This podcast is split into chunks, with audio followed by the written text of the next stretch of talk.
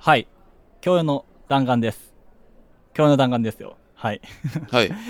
えっと、今回はですね、予告してた通り、あの、浅井亮先生の性欲、まあ、正しい欲と書いて性欲を特集するんですけども、今回はちょっといつもと違うスタイルでやろうかなと思ってます。うん。で、まあ、いつものスタイルだと、作品だけでなくてですね、その作品の、まあ、著者の方であったりとか、関連作品とか、時代背景とかも最初に説明するんですけども、えっ、と、まあ、それが、シャークさんのやり方なんですけど、まあ、僕もそれを真似てやってたんですけど、ちょっと今回はですね、そういう感じじゃなくてですね、この作中のシーンを取り上げて、まあ、その感想を通して、まあ、議論していく、まあ、議論っていうか、語り合っていくみたいな、うん。形式にしたいなと思ってます。で、まあ、その理由として、まあ、正直ですね、僕はあの浅井亮先生の他の作品っていうのをほとんど読んだことがなくて、まあ、うん本当はちょっとこれまでに読んでくるべきなんですけど、すいません、ちょっとベタな言い訳ですけど、読むのが間に合わなかったので、まあまあ、作品数も多いからね。そうですね。うん。なんでちょっとまあこの性欲のみにちょっとスポットライトを当てて喋りたいなと思ってます。ははいい。で、なんでこのじゃあ性欲っていう作品を選んだかっていうと、この性欲の、えー、と一番出だしの部分ですかね。例えば街を歩くとします。するといろんな情報が視界に飛び込んできますっていう出だしから始まるんですけど、ここの部分がね、ツイッターかな？なんかどっかに試し読みで拡散されてたんですよね。うん。で、それを僕たまたま読んで、まあ、これはちょっと心の砂地で取り上げたいなと思って買って読んでみて、なんかより僕の心にクリティカルヒットしたものがあったんで、えっ、と、今回選ばせていただいたという感じですかね。という感じなので、えっ、と、まあ単体の作品にはなるんですけども、特集させていただきます。この番組「心の砂地」は音楽漫画映画日常生活に潜む違和感などなどさまざまな物物事について 探求し続ける教養バラエティです、えー私寺田です西武八木沢在住ですはい。シャークンです。よろしくお願いします。はいということで、えー本日も始まります。心の砂地今日の弾丸。バキュンバキュン。君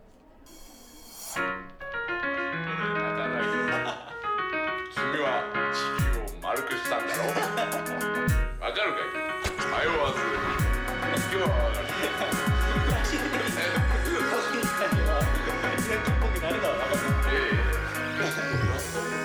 心の砂地はいではえっ、とちょっとメイントークの方に移らせていただくんですけどまず最初に毎回言ってることなんですけども性欲のネタバレを含みますので内容をちょっとネタバレされたくないっていう人はちょっと読んでからですねぜひ聞いていただきたいなと思いますあとですねちょっと今回取り扱う内容が結構デリケートな話題が多分多くなってくるので、うんそ。の中でですね、ちょっと言葉選びとか、そういったところがですね、ともし不快に思われたりとか傷つく、傷ついたっていう方がいたら、ちょっと申し訳ないので、それは最初に謝っておきたいと思います。ご注意ください。はい。それではですね、最初にまずあの作者の簡単なプロフィールだけ、さらっとご紹介したいと思います。作者がですね、まあ先ほども言ってますけど、浅井亮さんですね、1989年生まれなんで、シャークさんの2個上ぐらいです2かね。個上だね。うん。はい、かなりお若い方だと思います。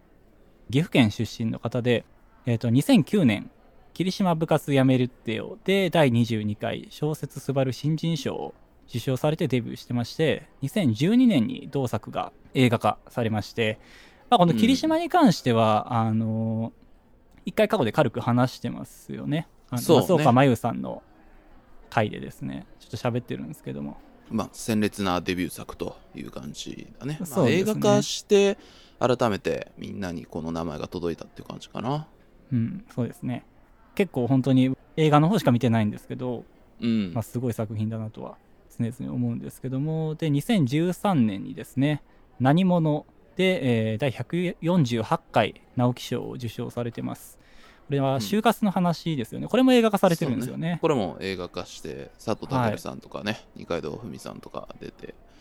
まあこれで、もう直木賞作家ですからね。うん。そうですね。で、まあ、そういう確固たる地位を得てですね、今回特集する性欲は、この2021年3月に発表された、まあ、一番の最新作にあたる作品ですね。そうですね。はいまあ、ラジオとかも高橋みなみさんとやられててもう今は終わっちゃったけど、はい。とそういう余分のことっていうラジオとか、まあ、その前は「オールナイトニッポン」のパーソナリティを加藤千恵さんという、えっと、小説とか短が書かれてる方でやられていた時期もあったりとかで、まあ、結構うそうね小説家以外にもそういう喋り仕事とか何かしらで結構いろいろまあエッセイとかも書かれてますしっていうなんかそういう僕としてはその同年代のなんかそういった感覚を話したり書いたりする人っていうところですごく注目してるうん人の一人っていう感じかな。そうですよね。うん、確か浅井亮さんもアイドルすごい好きな方。あそう。ハロプロがすごい好きで、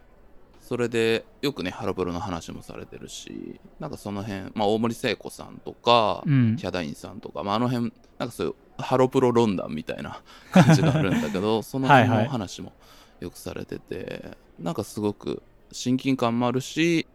うん、注目してるって感じかな。そうですよね。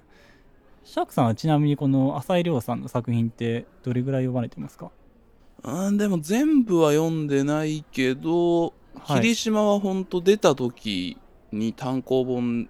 ちょうど高3だったと思うんだけど、図書室で借りて読んだし、リアルタイムで。うん、リアルタイムで。なんか押されてたんだよな。それで読んだし、うん。うん、そっからまあちょいちょいって感じかな。武道館というね、それこそつんくが帯書いた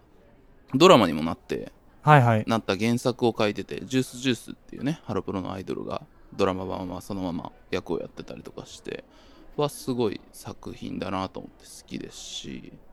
あとは少女は卒業しないとかかな、もう読んだし、まあ何冊か、まあ5、6冊ぐらいは読んでるかなって感じかな。エッセイも面白いね。穂村弘さんとか、はいはい。ああいう系の感じのエッセイっぽいノリに近いかな。うん。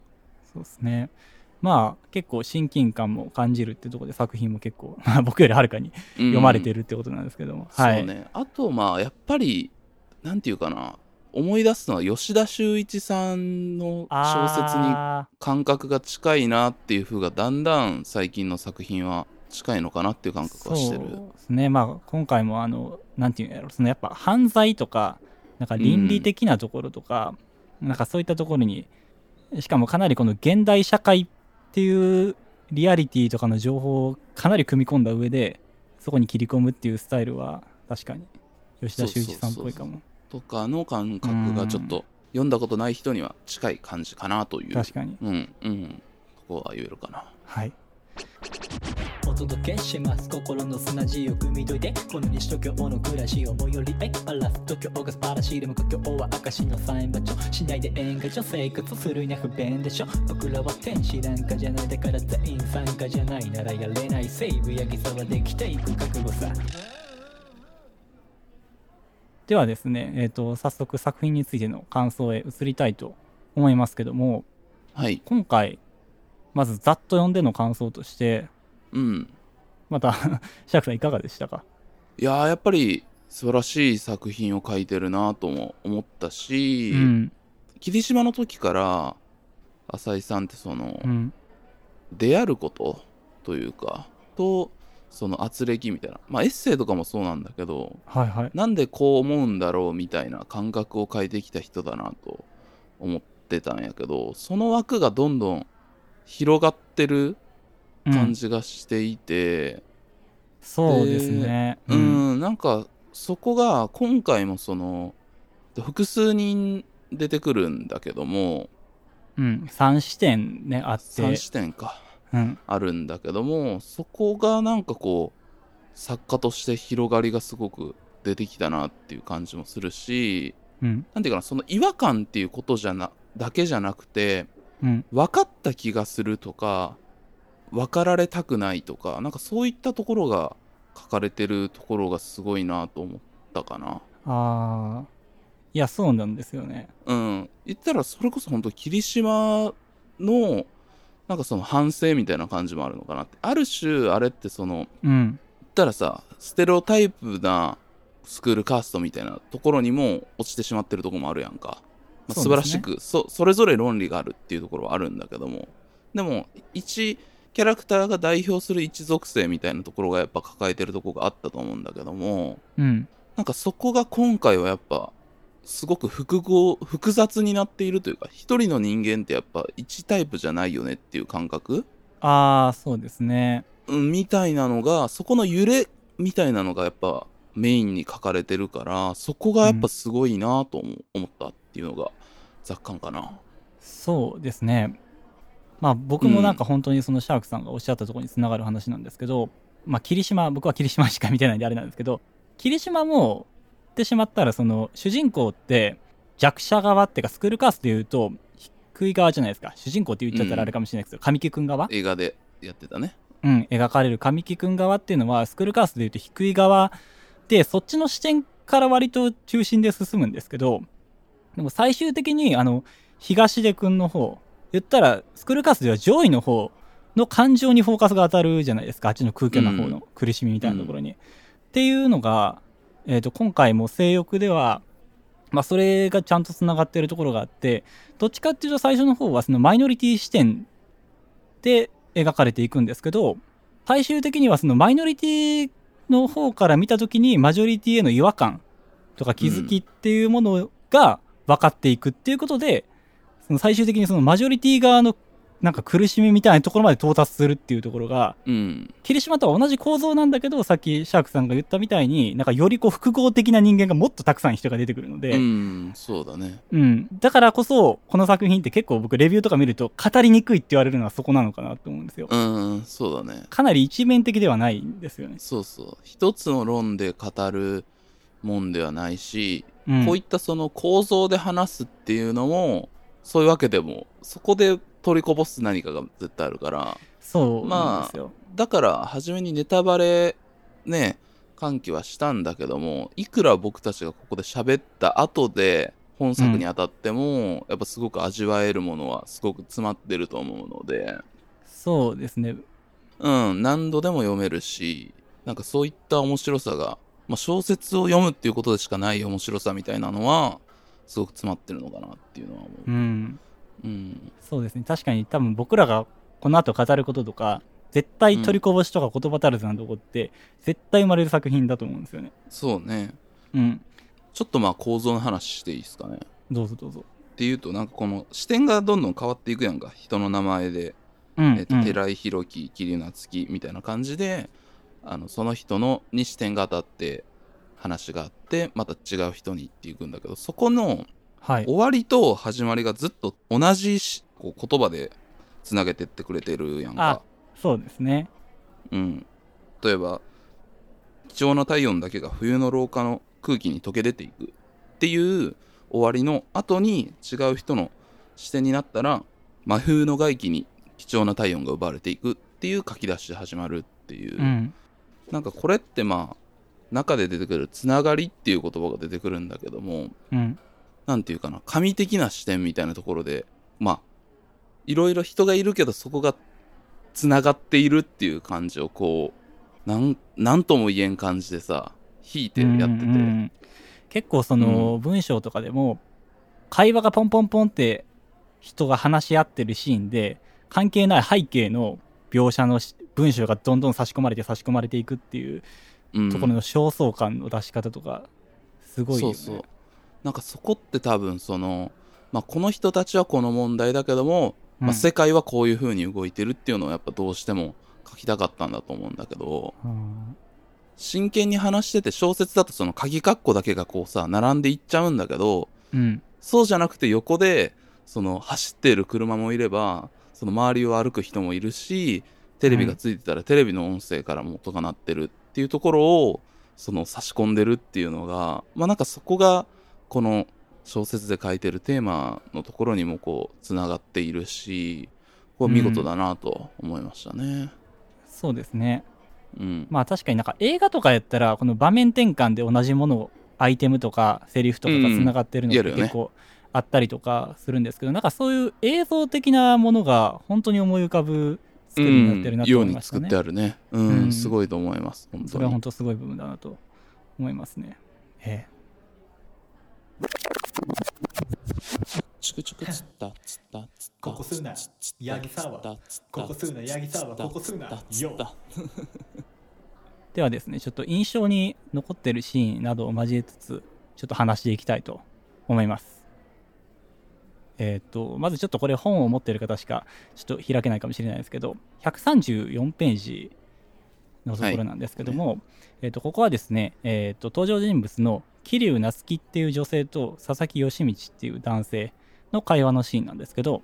うん。えー、とこの2人は元同級生なんですよね。で2人とも性的思考、えーとまあ、思考っていうのは指す向きと書いてるの思考の方ねセクシャリティの方があの水なんですよね、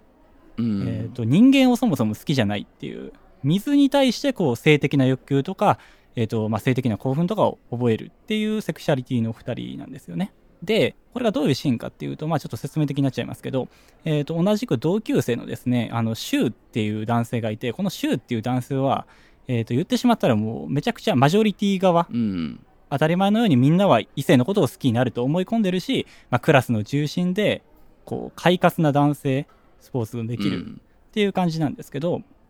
えっ、と、なんかこう酔っ払ってる時にですね、みんなで騒いでる時に河原のい岩から川に飛び込んで死んじゃうんですよね、このうん。シュウっていうのが。シュウが死んだ河原の岩場に行って、この吉道と夏希が話してるっていうシーンなんですけど、さっき言ったこのマイノリティ側の視点からこうマジョリティの違和感とか気づきにこう達するっていうところで僕ものすごくここのまず1個目のシーンとして重要だなと思ったんですけどまずこの夏希のセリフとして自覚してるもんね。自分たちが正しい生き物じゃないって。いつか何かのきっかけでこれまで築いてきたものなんて全部壊れるだろうって思ってるもんね私たちは。っていうふうにこうなんか自分たちがこう理解されないものであるっていうことをこの吉道と確かめ合うシーンがあるんですけどこれがいわばそのマイノリティ側の視点の感情の話なんですよね。でこの時っていうのはなんでこの州が岩から飛び込んだのかなんて理解できないんですよ溺れるに決まってんのになんで飛び込んじゃったんだろうっていう、まあ、ちょっとバカにしたような気持ちもあるわけなんですよねやっぱこの2人は。で、えー、とそこから後半にシーンがいって、えー、と323ページなんですけどまあその吉道がですね結局その夏希と同じ性的思考ってことが分かったので契約結婚をするんですね夏希と。うん。まあ、お互い恋愛的な感情はないけれどもそういう社会的な立場として契約結婚するんですけどその中でなんか人間ってずっとセックスの話をしてるよねっていううん。ねことに気づくわけなんですよ。ねなんかこれもすごいなセリフだなと僕は思うんですけど いやまあ確かになんかそういうなんやろ性行為を当たり前としない世界だったらなんでこんなにみんな危機としてセックスの話をしたがるんだろうって確かに思うだろうなと思って、うん。でこの2人っていうのは興味本位で、まあ、疑似的な性行為に及ぶことにするんですよね。でその中で、まあ、やっぱりその性行為をしたことがないからなんかこここうしたらいいのかいやどうなんだみたいな感じでちょっとわからないままこうやんややんやするわけなんですけどその時になんでそんな人間がずっとセックスの話をするかっていうことに夏希が気づくんですよね。これがこのマイノリティ側の視点からこうマジョリティ側の方にこう気づきみたいなところに行くシーンなんですけどこの世なんてわからないことだらけだ。だけど、まとも側の岸に居続けるには、わからないということを明かしてはならない。っていうことに気づくんですよね。で、そのセックスの話ばっかりみんなしたがるのは誰にも正解がわからない。けど、わからないって言えないんですよね。まとも側の岸に居続けるには。えっ、と、この本の中でも出てくるんですけど、例えばその修学旅行の夜に、柊が吉道に対して、あーあれね。好きなやついるかみたいなこと聞くんですよ。まあこれ多分修学旅行で経験してる人すごい多いと思うんですけどね。で、その中で、いや、そもそも人間とか好きじゃないとか、異性を好きになる気持ちがわからないっていう、そのわからないっていうことを言ったら、マジョリティからマイノリティに急に行っちゃうわけなんですよね。うん人間ってのは。だから、わからないって言えないんですよ。そういうふうに自分が正しいものをずっと選択し続けてきた州だから、あの日岩から飛び降りるっていうことをやりたくないとか、逃げ逃れることができなかったんだっていうことに気づくっていうシーンなんですよ。そうね。うん、なんかこれってなんか本当に僕すごくなんか合点がいったことがあってこのシーンに対して、僕ずっと疑問だったことがあって例えばその分かりやすいところで言うと同性婚であったり、まあ、夫婦別姓とかに対してもそうなんですけどそういう別に自分が何か不利益を被るわけじゃない他者の幸せに対してすごくこう、反対する人っているじゃないですか。うん。攻撃的になるっていうことだね。うん。だからそれがずっと不思議だったんですよ。なんで自分が不利益を被るわけじゃないのに、そういうマイノリティを排除しようとするのかなっていうふうに思ってたんですけど、それって結局その自分の生き方が正しいっていうことを証明したいからなんだなっていうことに、なんかここを読んだ時にすごく気づいたんですよね。うん。なんかその伝統的な家族のあり方が壊されるからとか、なんか生物学的におかしいみたいな話とかをしたがるじゃないですか。なんかその、だから結局おかしいからっていう批判をするんですよね。だから自分がこれまで築いてきた伝統的な家族のあり方みたいな、従ってきたものを壊されると自分が正しくなくなっちゃうから、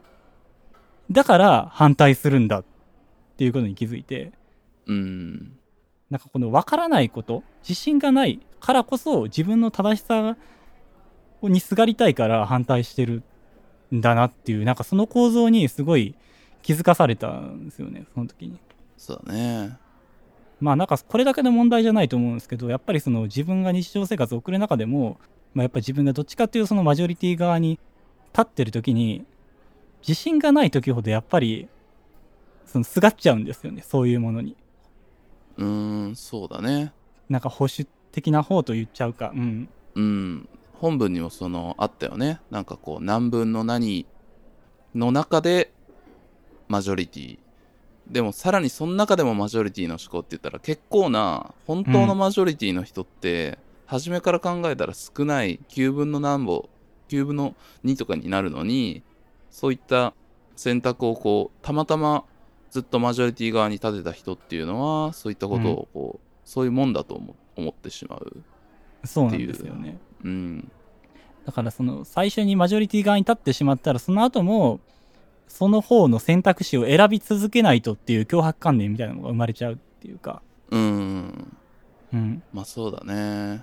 まあ、なんかそういう、よくまあこういう話するけど、なぜそうなのかっていうことにう疑いが生まれずに、あ、そうなんだと思って受け取るものって結構あって、うんうん。例えるのはあんまり良くないけども、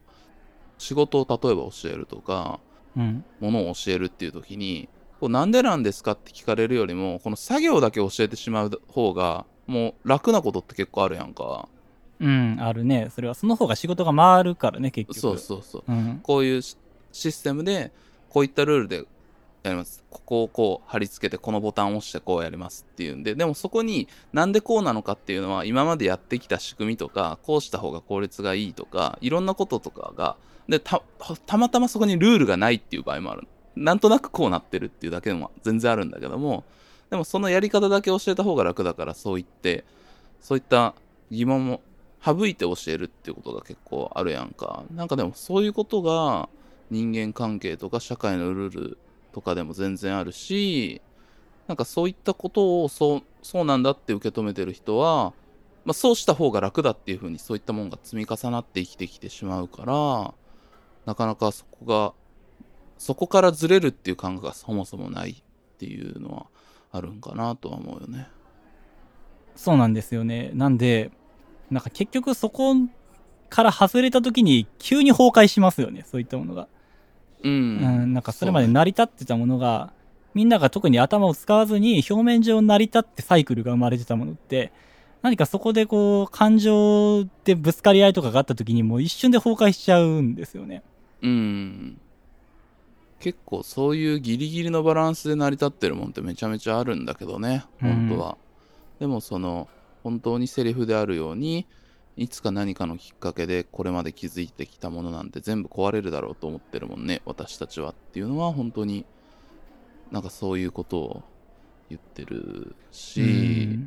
うん、特に異性愛をとりあえずちょっとマジョリティって言っちゃうとあれかもしれんけど、っていうものって、うん多分なんかすごくわかりやすく、この幸せになるためのプロセスみたいなのが提示されてるなって思うんですよね。なんかこう、学校に通って、社会に出て、就職して、えっと、お金が稼げるようになって、で、それでまあ、えっと、異性を見つけて、結婚して、子供を産んでみたいな、なんか特に頭を使わなくても、とりあえずなんか、なんとなく幸せになる方法みたいなのが提示されてるじゃないですか。そうだね。だからなんか、考えることがないんですよね。そういうものに対する違和感を。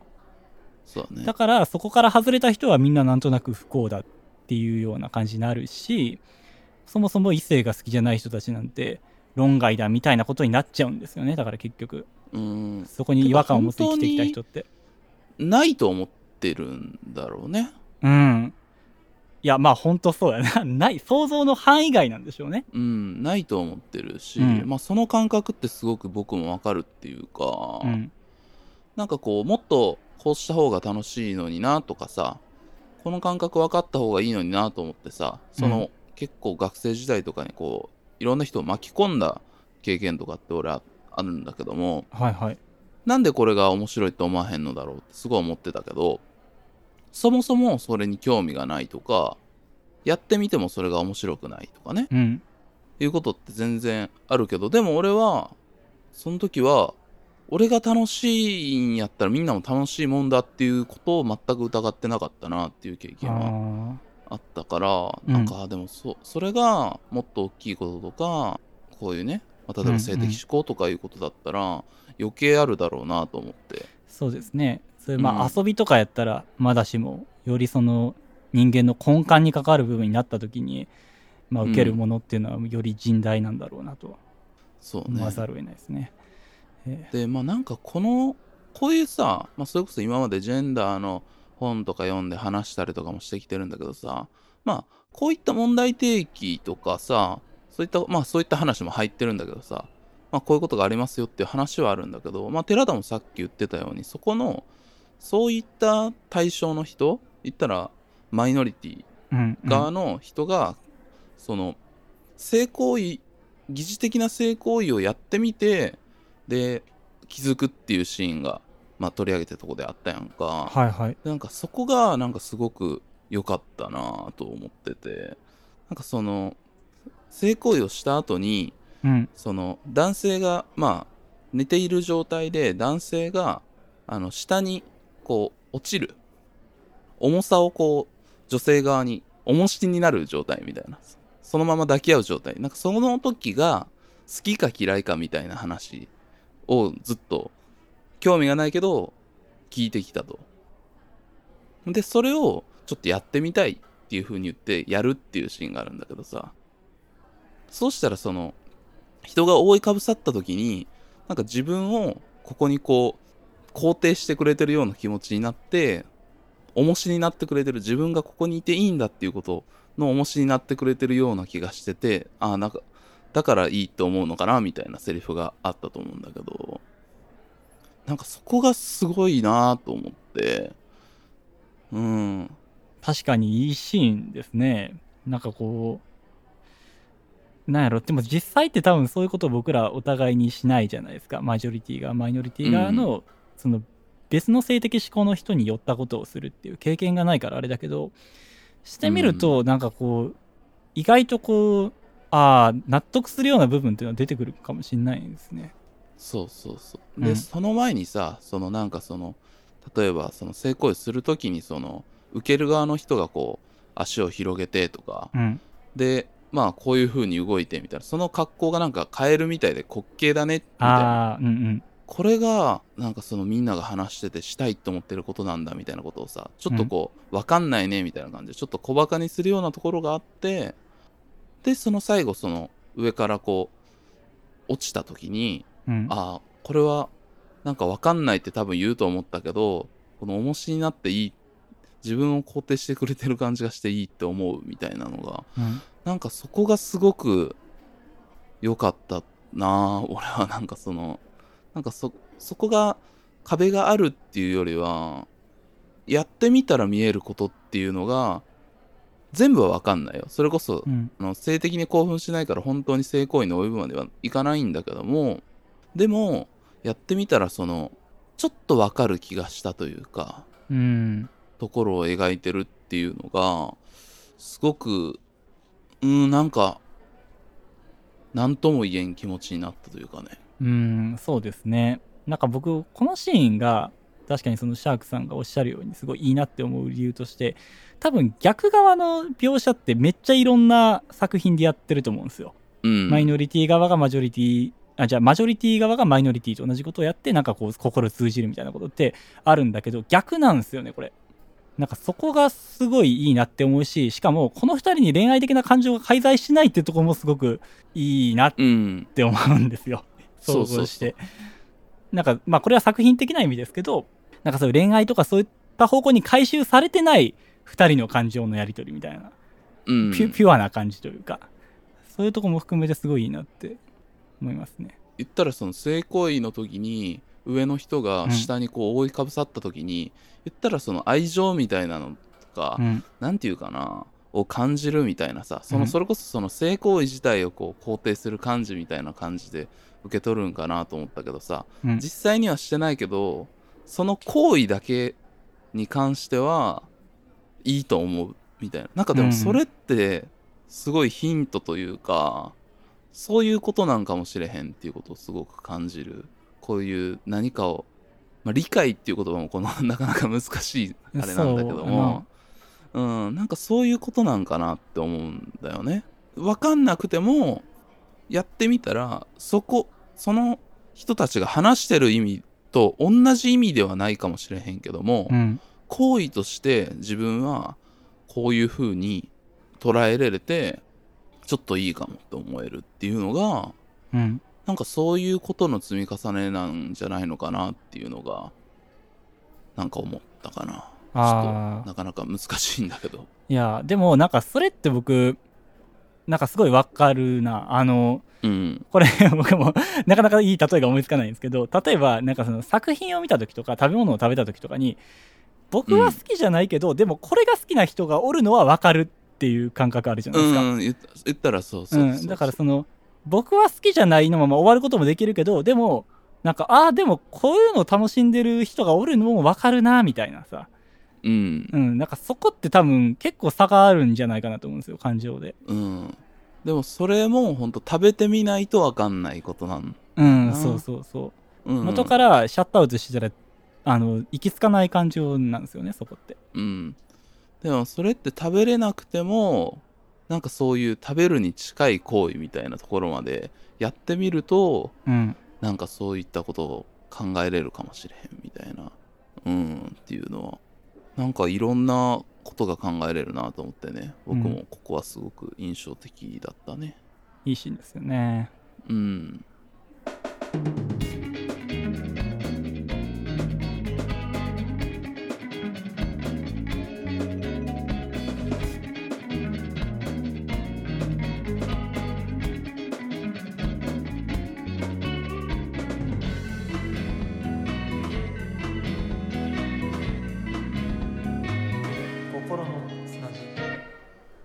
はい、えー、と続いてですねちょっと僕が個人的に一番ちょっとクリティカルヒットしたシーンなんですけどもページで言うと332ページなんですけど、うんここはですね大学生の神戸八重子っていう女性と諸橋ダイヤっていう男性の会話のシーンなんですけどこの2人っていうのはその前段の方でですねダイバーシティフェスっていう、まあ、学祭みたいなのの実行委員で、うん。えー、とその多様性を認めていこうっていうことを主題にした、えー、と学祭でこう成功させたメンバーなんですけどこの諸橋大也君の方はさっきあったあの夏希とか吉道とかと一緒で水に対してこう性的思考がある人なんですよね。うん。でただこのそのことは別にカミングアウトしなくて神戸八重子さんの方はダイヤ君のことが好きなんですけどでもなんとなくその異性愛者じゃないなってことは気づいててでまあ勝手にその同性愛者なんじゃないかなと思ってるっていう状態なんですよ。うん。、でこのダイヤ君の方は、まあ、そこにも気づいてて勝手にその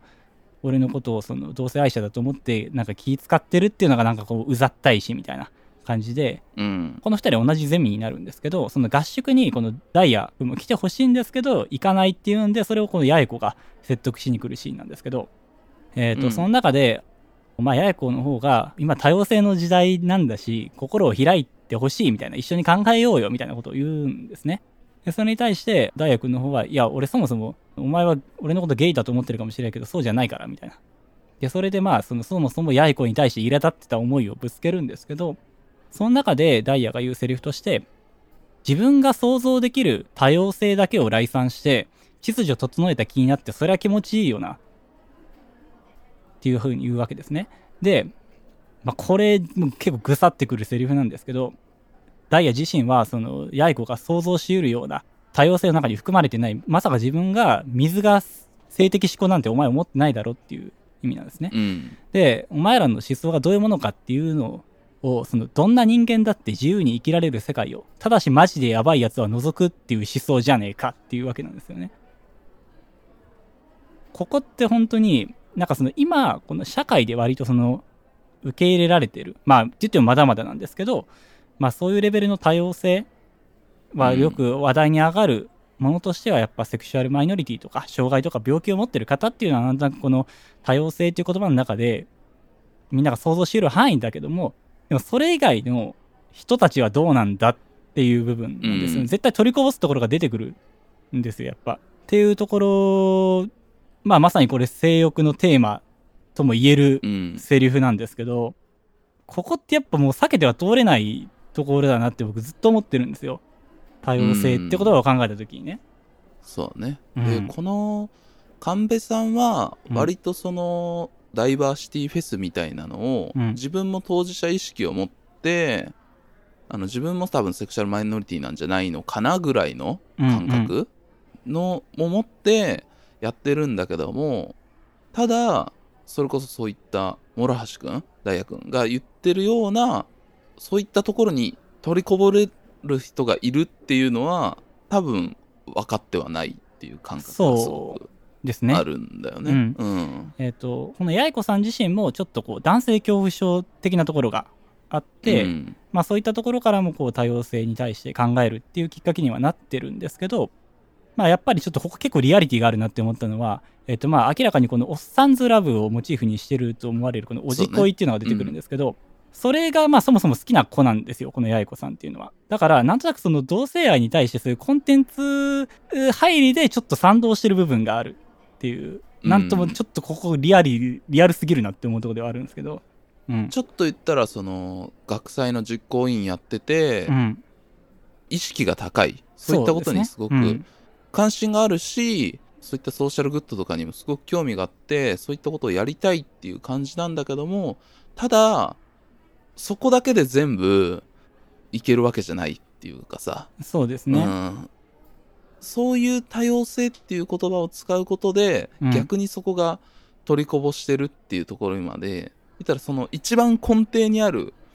根みたいなところが見えてないかもしれないよっていうところが結構この性欲のあるところなんだけどそこをこうすごく最後の最後に象徴的な言い合いとして出してるっていう会話のシーンだよね。うん。そうですよね。この結局、ここまでが多様性の範囲ですみたいなところに言ったときに、うん。生体取りこぼしがあるよって話なんですけど、で、僕がちょっとこれは難しいかもしれないですけど、やっぱどうしても触れたい内容があって、うん。これ性欲の中でも出てくるんですけど、こういうセクシャルマイノリティの話をしてるときに、まあ結構上がるんですけど、小児性愛についてなんですよ。うん。うん。で、まあ、この小児性愛について、まあ、正直な話、まあ僕も知人でちょっとその小児性愛であることにちょっと悩みの話とか聞いたことがあるんですよ。うん。うん。で、その時に、まあ、やっぱりその LGBTQ の方とかと比べると小児性愛っていうのは圧倒的に理解が少ないんジャンルになるんですね。で、まあ、その中でやっぱいろんな人が想像してしまうのは、その自分の子供が被害に遭う可能性があるじゃないみたいなことを理由にちょっと排除されがちなんですよ。ただまあ、それってちょっとお門違いな部分もあって、あの、うん。そもそも性加害っていうものが犯罪なんですよね。うん。加害者が小児性愛者だろうとなかろうと被害者が子供であろうと大人であろうと性加害したら犯罪なんですよ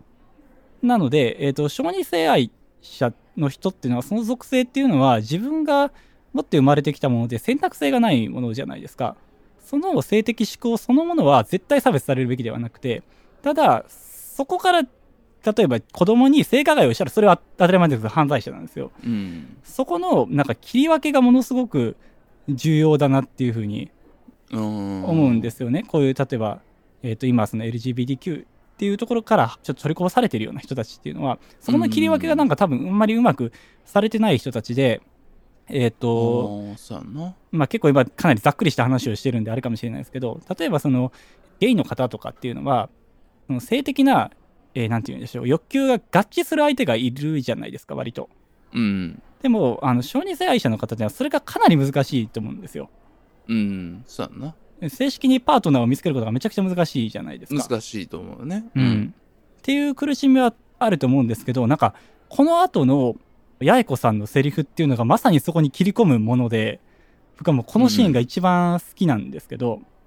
うん。その後に、そのダイヤの方が、まあ、結局その自分と同じね、性的思考、水に対して性的思考がある人が昔、ある施設に入って水道水を出しっぱなしにして捕まったっていう話をするんですよ。俺たちは犯罪者扱いだみたいなことを言うんですけど、それに対して、八重子さんっていうのは、いや、そもそも不法侵入したら誰だって犯罪じゃないかっていうことを言うんですよね。そうやって全部生まれ持ったもののせいにして自分が一番不幸って言ってればいいよって言うんですよ。で、まあちょっとここだけだと切り捨てる感じに聞こえるかもしれないですけど、異性愛者だって歯食いしばっていろんな欲望を満たせない自分とどうにか折り合いつけて生きてんのっていう風に言うんですけど、なんかここが本当に見事で、うん。八重子さん自身も、えっと、兄がいて、その兄は引きこもりなんですよね。で、うん部屋でずっとアダルトビデオを見てるような兄なんですよ。で、八重子さんは、もうそれはもう生理的にものすごい嫌悪がある。隣の部屋にそういう人がいるっていうだけでめっちゃ嫌悪感があると。でも兄は誰も傷つけたりはしないっていう風に言うんですよ。うん。だから、そういう生理的な嫌悪だったり、理解し得ないものであったりしても、誰かを傷つけたりはしてない。でもそこの一線越えたら犯罪者なのはみんな一緒じゃんってことを言うんですよ。うん。なんかこれってやっぱものすごいうまい切り分けをしたなっていう、この、うん。この一言がやっぱ根底にあれば、もっとうまくその、まあ、まさにこの性欲っていうものと犯罪ってものの結びついてる、なんか無意識のうちに結びついてるものを切り分けれるようになるセリフだなって思って、僕ほんとここは好きなシーンなんですよ。そうね。なんかこれ、特にその、言ったら神戸さんが、うん。割とその、ちょっとそのずれてるなっていう感覚をずっと振ってるのね。神戸さんパートのとこうんうろって。んうん。で、諸橋くんの感覚っていうのは、その、初めに話した水が性的思考っていうところの2人のこととかで、まあ、初めドキッとするんだけども、うんだんだんこう、あ、そうだなってこう受け止めれるようになってるから、多分、まあ、いろんな読み方あると思うけど、諸橋大也くんの方に多分みんなライドして読んでると思うの。ここの会話までって。うんうん。そうやな。で、神戸さんって多分ずれてて、で、なんかちょっと諸橋くんにもちょっといいなって思ってる節があるから、うん。最後こう、諸橋くんがなんかね、ケーブルを渡されるみたいな感じのうん。合宿に行くからそれを持ってきてねみたいなけど、俺はここで諸橋くんがこのケーブルで首絞めるんちゃうかなっていうぐらい緊張感があった、ありながら読んでたんだけど、うんでも、そこがひっくり返る会話なんよね。そう、みんな多分この、諸橋くんの方にライドしてたんだけど、あ、神戸さんの言うこともそっかっていう、そうだよなっていう、この最後のさっき寺田が言ったパンチラインにこう入っていくから、そうやなんかね。ここのその、なんていうか、この物語のスイング感みたいなのは、本当に食らうところがあったなと思いましたね。そうやね。結構長い、ずっと振ってあったものをさ、そうそうそなんかその回収したかと思いきやそこにカウンター食らわすみたいなことになってて、そのなんか殴られたパワーをすごいこのダイヤ君が言葉でこう、バチッと言われた感覚をみんな読者もなんかこう、胸に刻まれてしまうっていう。う。そうそうそう。そなんかここが本当この作品の妙っていうかさ、う。うん。その、言ったらその神戸さんってその前はちょっとネットストーキング的に諸橋大君のことを見てたりとかさ、うん、そうね。ちょっと言ったら正しくない感じみたいな、うんなんかちょっと嫌に感じてしまうっていうところがあるのに、うん。そういった人がこういうことを言う。そこのパーソナリティとうん言ってることの、言ったら正しさみたいなのはずれてるっていうのが見事。だなとまあその複合的な部分ですよね、序盤に。うん。シャークさんが言ってた。そうそうそう。いや、そうとなんです思った。うん。そう。で、まあちょっと、これはね、性欲がやっぱテーマやから、そこの切り分けがちゃんと本当にすごく結論に近い部分のセリフ、すごいいいなと思ったんですけど、これはちょっとまあ、僕の生活に近い話になってくるんですけど、僕の中では結構同じようなテーマで悩んでることがあって、僕の知人でその、発達障害を持ってる人がいて、うんで、その人はやっぱりその発達障害を持ってるってこともあって、かなり働く中で悩みがすごくあるんですよね。うん失敗とかもやっぱり多くて。うんっていうことで結構その悩みとかを聞くことが多いんですけどその中でやっぱその発達障害がなければもし自分が発達障害じゃなければこう何の悩みもなく快適に社会人生活を送れるはずだったのにっていう感じで話してるなっていう印象を感じる時があるんですよ。まあ当然僕発達障害今んとこはね僕は発達障害ではないのであのうん僕の計り知れない苦しみは絶対その人にはあるとは思うんですけどただ発達障害じゃなくても働くことって結構しんどいじゃないですか。そうだね。うん。し、なんかどうして自分ってここは全然治らんのやろって悩むこともあるし、って思うことがあるから、なんかそもそもそのうん、相手がどこまで発達障害で苦しんでいて、どこからがその発達障害が関係ない苦しみなのかっていうところが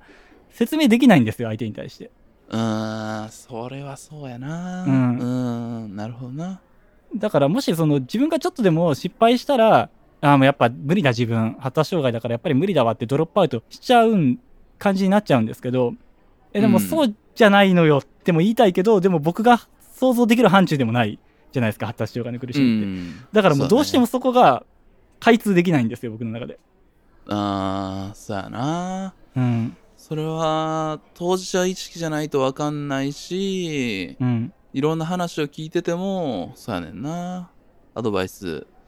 というか、うーん、なんか難しいよね。すごく難しいですよね。うーん。なんとなく、なんかそういうモヤモヤが僕いろんな場面であって、でもなんかこの性欲に関しては、あ、ここではっきり分かったなって今回思えたっていう。うんただまあこういう例えば今話したような話っていうのは、まだ自分の中で悩み続けないといけないところだなって。思ってますね。切り分けは。うんうん。はい。えっ、と、なんか他にシャークさん話したいところとか。いや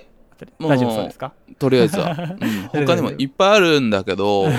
そうですねなんか。呼んでほしいなと思うので、うん、そうですこんぐらいかなね。うん、確かに。あのー結構これね、あのーまあ、そのミステリー的な要素としてもめちゃくちゃ面白い作品になってるそんですよね。出してないキャラクターで言うと、あと、ケンジの人がね、そうそうそう。いあの、息子が不登校気味なんですけど、YouTuber になってっていうところとかね。ユタボンのあれやろ、うん明らかに歌本を意識した、ね、新時代のいやこれマジで浅井亮、ほんとセンスすごいわ。いやー、もう そこのね、もっとすごい話があるんですけど、うん、そっちの話はしてないんだけど、ってうん、ぜひね。なんかここは、多分、この小説って多分、それこそ、それぞれ年代もずらしてあるやんか。大学生、うん。うんで、社会人、と、あと、もっと子を持つ親っていう、多分まあ、うんそういう人を全員書いてくれてるんだよね。多分ね。そういうステージによって。誰が読んでもどこかにライドしてくれっていう感じの。うん。確かにね、だから本当、その家庭を持ってる人からしたらそこを一番もっと喋りたいっていうところになってくるかも。うん、とこもあると思うし、うんうん、なんか結構その、なんていうかな。うん、なんかその辺の感覚？人物の描写がやっぱ浅井さんの作品って丁寧だから、うんどうしてもやっぱ誰かにライドして読む感じになるんだけども、そうですね。うん、僕の読み方としてはね。なんかそこってやっぱまだ息子とかがどうかっていう感覚とかってやっぱちょっとないんだけど、でもやっぱそういう人にはそういうところが刺さるし、まあそうじゃなくても当事者意識みたいなのはすごく迫ってくるところはあるかなと思ってるので、ぜひともね、手には取っていただきたいなと思います。そうですね。まあ、あと結構言ってますけど、さっき言ったユタボンとかさ、おっさんずラブをモチーフにしたものとか、明らかにこの今の時代のものなので、ぜひちょっと今読んでいただきたいかなと。そう思いねますね SNS の出てき方とか。そうそうそう。う。うんんねいや、なんかさ、そこが結構ギミックになってるのもすごいなって思って、あの、さっき言った夏木と吉道がさ、気づくシーンで、うんこの、たまたま会場で流れたフリー音源が、いつも見てる YouTube の動画のフリー音源やったから、なんか二人ともこうビクってなって気づくみたいな、あそこのギミックとかさ、もう現代でしかありえへんよなっていう、うんよう考えられてるなっていうさ、すごいと思った。なんか、ここ砂でもさ、うん。昔その雑談した後にコンテンツ紹介するっていうご50秒で紹介するみたいなやつなんやけどさあったあった。ちょっとだけやった。そこでやってる、うん。かけてるミニマルテクノのやつがフリーなやつ使ってんやけどはいはい。それこないだその A マッソの YouTube のチャンネルでかかってすげえ俺ドキッとしたって経験あるなんか えやっぱあるんや。フリー音源あるあるなんや。そうそうそうそう。おこれ、あ、そっか、ライブのフリー音源使ってんや、みたいなね、ドキッとしちゃったなったから、うわ、この、こういう感覚書いてんのすごいなっていう、やっぱ、まあ、こういうディテールが本当にすごい、この人は。本当にすごい。いや、すごいのよ、本当うん。というわけなんで、本当楽しむ要素ね、満載、楽しむっていうか、まあ、あの、面白い要素満載なので、ぜひ、あの、手に取っていただけると嬉しいです。えーそれではですね、結構ちょっと長くなったので、お便りの方はですね、アフタートークで撮りたいと思います。えーはい本編の方はここで終了したいと思います。引き続きですね、お便りをお待ちしております。すべての宛先は、kokorosuna.gmail.com、心の砂 .gmail.com までよろしくお願いします。もしくは Spotify、Apple Podcast など各配信サービスのエピソードの詳細に載っている Google フォームからお願いします。Apple Podcast へのレビュー評価も絶賛募集中です。ぜひともよろしくお願いします。ツイッターでの投稿は、ハッシュタグ KOKOSUNA ココスナです。よろしくお願いします。ツイートしていただく際には、エピソードのリンクも貼っていただけると嬉しいです。また、本編で出てきた固有名詞などはノートに用語集がありますので、そちらもご覧ください。ノートの URL も各配信サービスのエピソードの詳細にございます。はい。はい。ということで、本日も聞いていただきましてありがとうございました。ありがとうございました。えっと、先ほども言いましたけども、お便り、えっと、何通かいただいておりますので、そちらを読んでお話しするというのを、えっと、アフタートーク AT として配信しますので、そちらもぜひお聞きください。お願いします。それでは皆様、ごきげんよう。